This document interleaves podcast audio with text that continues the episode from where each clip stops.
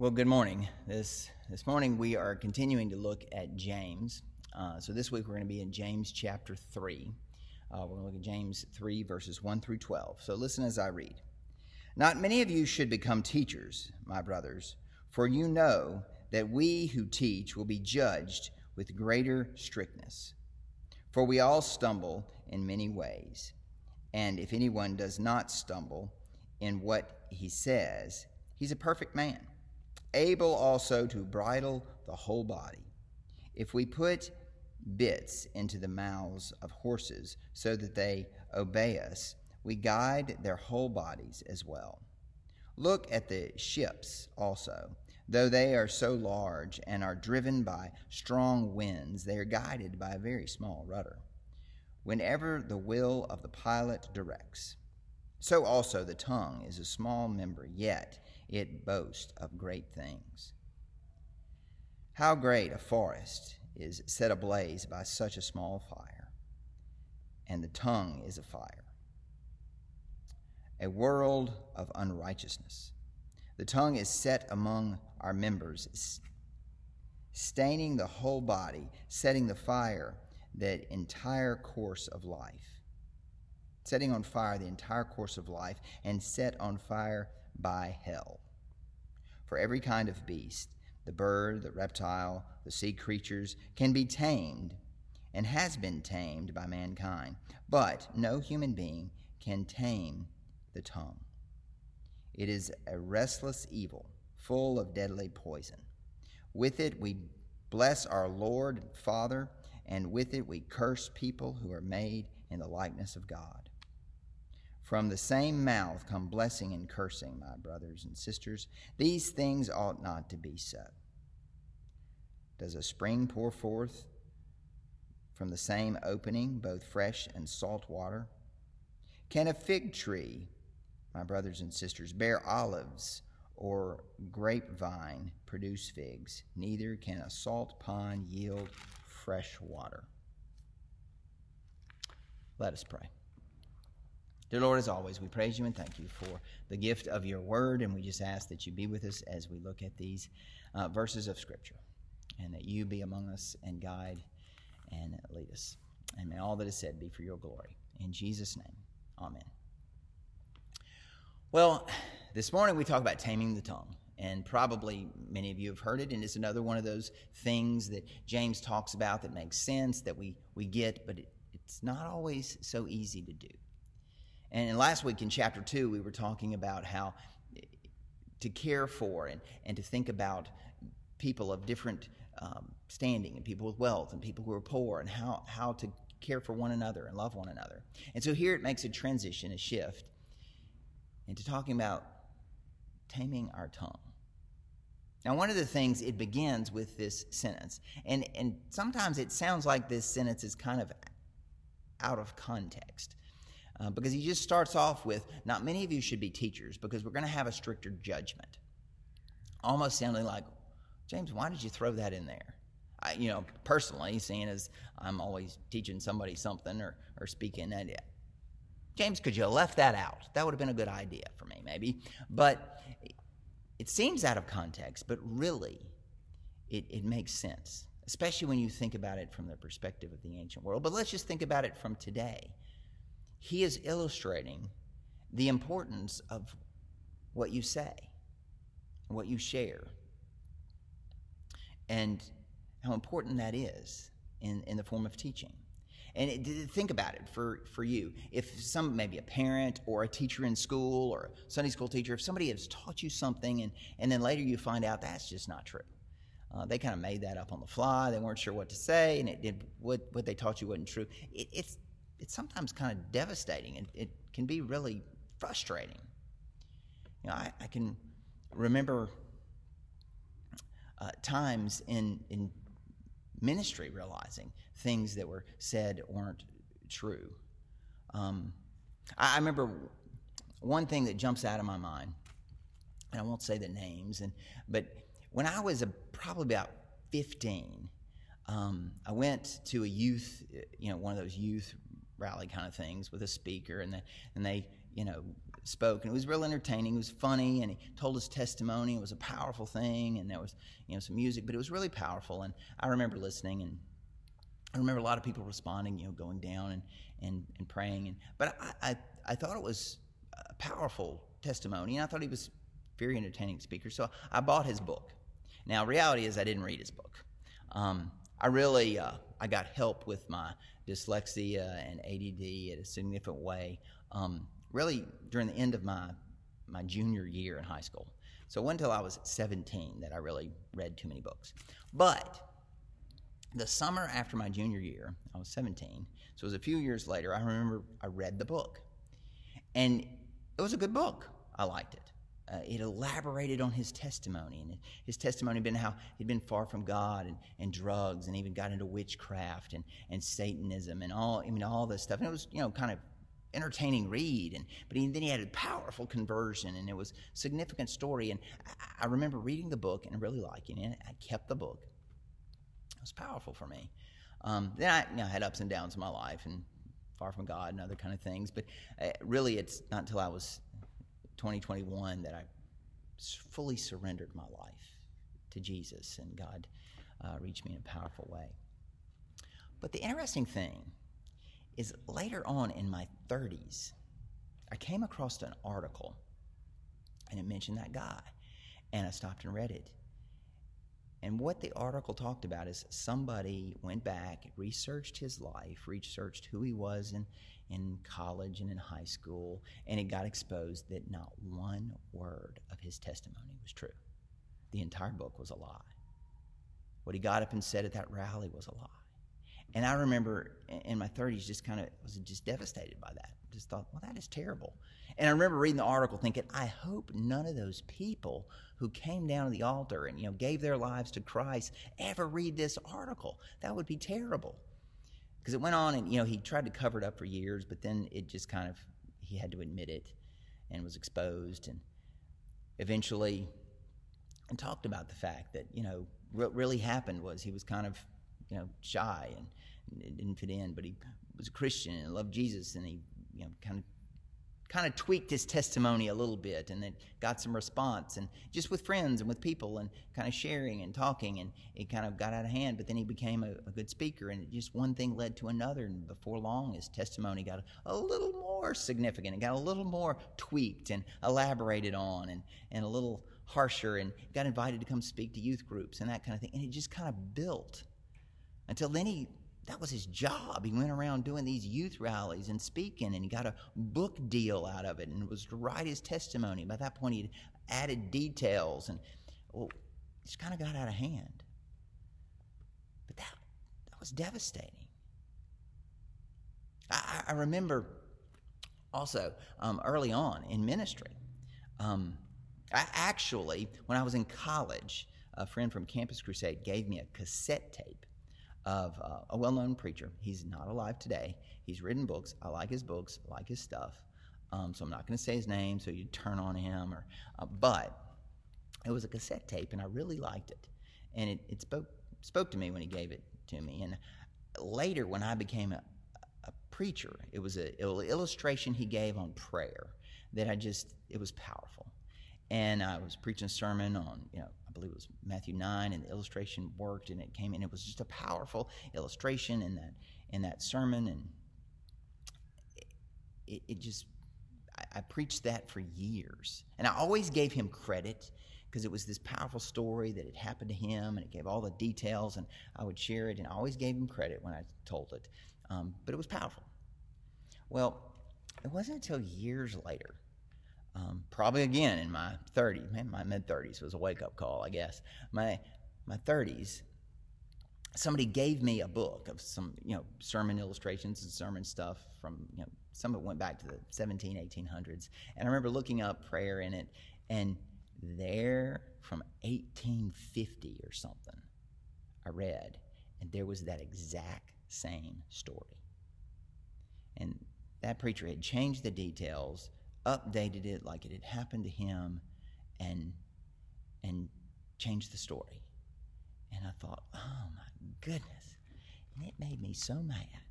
And I have never preached that illustration, and it's a good illustration, but I have never preached it since then.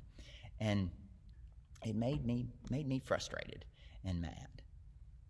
But the thing is, when we find out something isn't true, it, it can be devastating.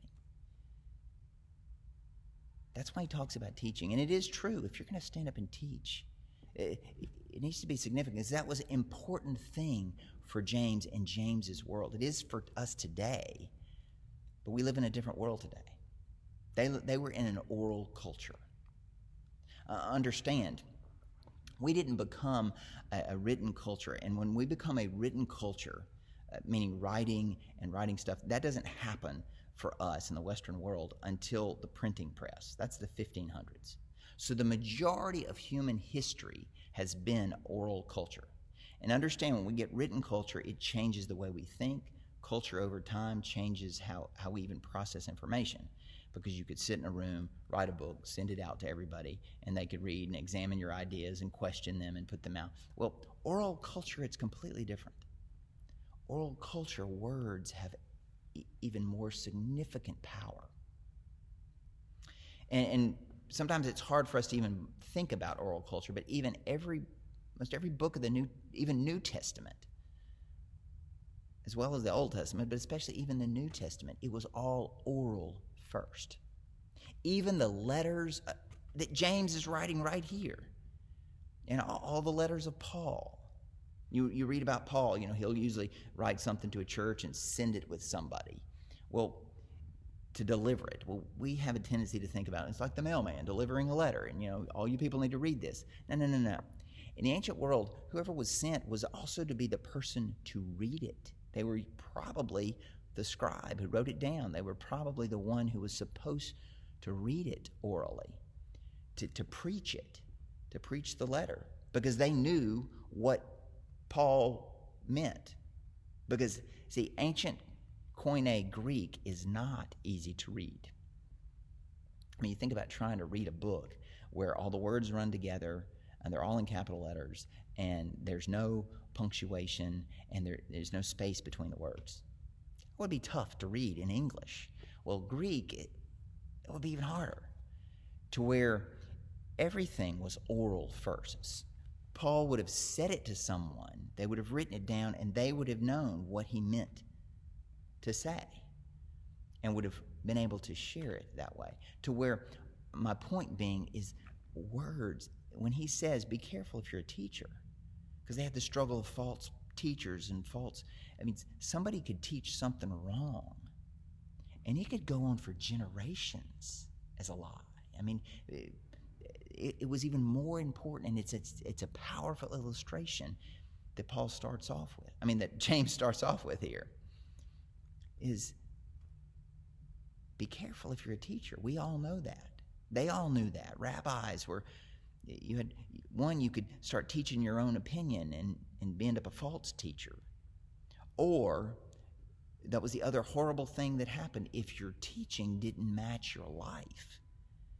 And that was a horrible thing in the ancient world. That was, you know, philosophers talk about that, and the rabbis would talk about that. And your, your life and, and what you say not, not lining up as a teacher can be devastating. But that means, because that would lead to false teaching that would go on for generations and be changed and be wrong. I mean, we even know now, it's fairly recent in history that we've learned, you know, most of the history we get from like Julius Caesar, who had plenty of stuff written down, it's not quite right. He kind of elaborated on things to make himself look good. I mean, history is usually written by the winners, to where we've even learned that sometimes things we've believed for years may not be right. It, that's what James is saying here. He's reminding, be wary if you're going to be, because there were false teachers, that that was a problem. Be wary if you're if you're going to be a teacher, because words matter so much. You'll have a stricter judgment. But the truth is, all of us are teachers at different moments. Maybe you've taught a child something. Maybe you've tried to explain your opinion or a story of yours to someone else. You're trying to teach them something. And, and the truth is exactly what James says. It's a powerful sentence. He says, don't only be teachers, that be, because he says, we all make mistakes. We will all get it wrong at times. Now, the truth is, all of us, in trying to teach something to someone else, there have been times that we get it wrong. We say something wrong. Maybe we elaborate on the story. Maybe, you know, the fish wasn't quite as big as we say that it was. Or maybe something, because, you know, all of that can often be traced back to pride. He talks about it being a fire and leading to, you know, great, we're trying to come up with great things. Really, what he's talking about is pride there. We want to sound better than someone else. We want to tweak it better. Our opinion has dominated the, the truth of the story, or the truth of the text, or the truth of what we're teaching, what we want to get our our opinion across. In today's world, we can know where that leads to false news and not trusting anything that's said. It's actually a very applicable, important illustration, and says, be careful what you say. There will be a stricter judgment, because you, you can mess up a whole lot of people. That's the importance of words. But he also says, because we can all get it wrong. I mean, sometimes I'll go back and look at sermons I preached years ago and think, oh, gosh, I didn't really, I didn't really have that text right. Uh, thank you, God, for putting up with me. And you still used it in people's lives, and maybe they didn't hear some of the stuff I said wrong. One time I preached a sermon. I was in seminary, and I was pastoring the church in Atlanta, and I preached a whole sermon about Mary and Martha, and I got them backwards. I kept calling Mary Martha and Martha Mary. And if you know that story and you get them backwards, it really doesn't make any sense. And to where people at the end were like, we think that was a good sermon, but we think you may have got, I mean, there was even people reluctant to tell me, I think you may have gotten them a little backwards. I think, you know, it, it just, in, in the moment, I, I messed up, and some, it, it got switched around in my head and came out my mouth wrong. We've all messed up on that. Now, one of the things that James, along with the rest of the entire Bible, does not let us get away with is saying, well, we just mess up. Might as well just not worry about it. We're all going to mess up. Because he says, if, you, if, you've t- if you've tamed the tongue, if if you say everything accurately, your whole body, you're, you're, I mean, you're in, you're in the realm of perfection here.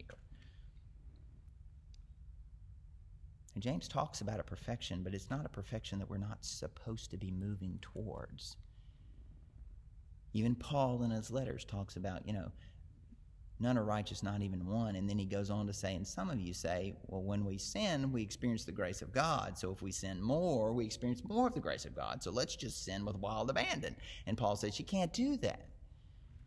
Jesus talks against that. John talks against that in his letters, and saying, if you say you're without sin, you are a liar and you make God a liar. I mean, those are harsh words. But then he goes on to say, but if you continue in sin, if you continually choose sin, if your plans for the day are including sin that you're going to commit, don't think you can abide in Christ and continue in that. It's what James, when he mentions perfection, it's this maturity that we are always to be growing. As Methodists in the Wesleyan movement, we, we John Wesley talked about Christian perfection. We talk about it a lot, that it's that God is always changing us and showing us what needs to be dealt with, and it's out of God's grace. We fail along the way, and when we do, we, we can repent and surrender, and God can work with us, but God is always changing us, moving us towards that perfection. But he says we all get it wrong sometimes. It's not an excuse. We all will tweak the story. We all will misunderstand. We all will sometimes elaborate. And at its core, it's pride, usually. And pride, just to let you know, is the ultimate sin. God says he hates it. It's our pride that's caused so much devastation. It's pride. I was reading this week, and what C S Lewis writes about pride and Mere Christianity, and, you know, Pride is that, that thing that we, we detest in other people, but we so rarely see in ourselves. But it is the final frontier. It's the ultimate. And it was the sin of Satan that led to the fall. It is pride that makes us cover up with silly stories and lies and, and words. So he says that about teaching as a way of illustrating the importance of what you say, especially in an oral culture, but it is true today. Words, that idea that sticks and stones may break my bones, but words will never hurt me, is one of the biggest lies that have ever been stated by anybody. Words can devastate, which is what he goes on to talk about. And talks about like a fire, you know, that a, a, a, just a small ember can set a whole forest ablaze, and that is true. One little piece of gossip, one little story, one one wrong motive. Just like me for years preaching an illustration that a guy had said was his, and it really wasn't, and but it can just cause devastation. False information can lead to death and war and hatred of other people. I remember, you know, whenever I think about that, of the, the power of, of words and their significance. You know, there's uh, things that jump out at me. But one is, I, I remember when I was uh, my senior year. And you know, when you're when you're signing in annuals, signing other people's annuals, and sometimes I joke about what people put in my annual. They're like, you know, I, maybe you should hope you don't end up in prison and stuff like that. But you, you know, as you signed other people's annuals, you, you read what people wrote. And I remember this one person, and a couple of times in their annual, their senior annual, there was this title, this name that they were often called. And it didn't sound horrible at, on, on the surface, but when you ask, where did that name come from? It, it was a terrible derogatory story, and a really derogatory name, and it was a, it was a horrible story that was told that went with that name. But that name was used in their senior annual. What bothered me is that I remember in seventh grade health class, the person sitting in front of me was the guy who made up that story about that person. Thought it would be funny. And I remember he made it up, said it about that person, called them the name, and other people laughed, and they were like, that's, that person was like, that's not true, that's not true, and it didn't matter if it laughed and was funny. And I knew, I know, that's a lie. It was a made-up story. But that name and that story has followed that person all the way to their senior year. And the truth is, if I put that name on my Facebook page, everybody from my high school would know who I was talking about. And all of us are in our forties. That name is still out there. That words can destroy. They can destroy people. They can also destroy us. The words we take in, the words we let happen, what we say. This idea, it talks here, you, you, you can't You know, talk out of both sides of your mouth. That, you know, on Sunday, singing praises to God, and then with the same mouth telling horrible jokes or saying terrible things or saying horrible things about other people during the week. That doesn't cut it. That needs to stop, is what James says. But we're all tempted with that. I can remember, you know, somebody pulling out of me in traffic and, you know, you fool, you idiot, things come out of my mouth. And if you listen to the Holy Spirit, usually the Holy Spirit generally reminds me, you remember what God said about calling somebody a fool? Fires of hell, go with that. You know, how about let's repent of that? Be careful of your words. I, I, when I think about it, I think about, I guess I'm thinking about high school here right now, because I think about when I was in high school too. I, you know, I loved rock music, heavy metal music. All, I liked all kinds of music. But I listened uh, to Iron Maiden, uh, the, the band, heavy metal band, Iron Maiden. And I remember my mother, my, my parents saying, you know, that's garbage. Listen to what they're saying, it's garbage. And I, my answer was always, I don't listen to it for the words. I like the music. I like the guitar playing. I, I played guitar, and I liked to listen to the guitar, and I liked it. But the truth is, to this day, I can still quote the words of Iron Maiden's Two Minutes to Midnight.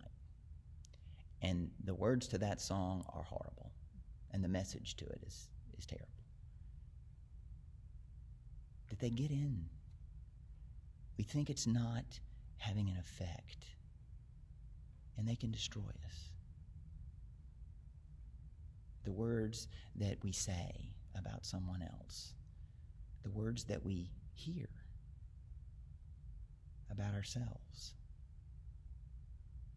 the devastation that can cause, that we, we so often operate out of false assumptions. We talked about that some last week, because we're left with this, okay, this significance of these words, and you need to you need to want to deal with it violently. You need to want to change that, to be aware of what you say, but you're wondering, well, now what do we do? Well, that's the thing. It's all meant to be read in one sitting, because James has already said what you do in chapter one. Remember when we talked about be quick to listen, slow to speak, and even slower to get angry.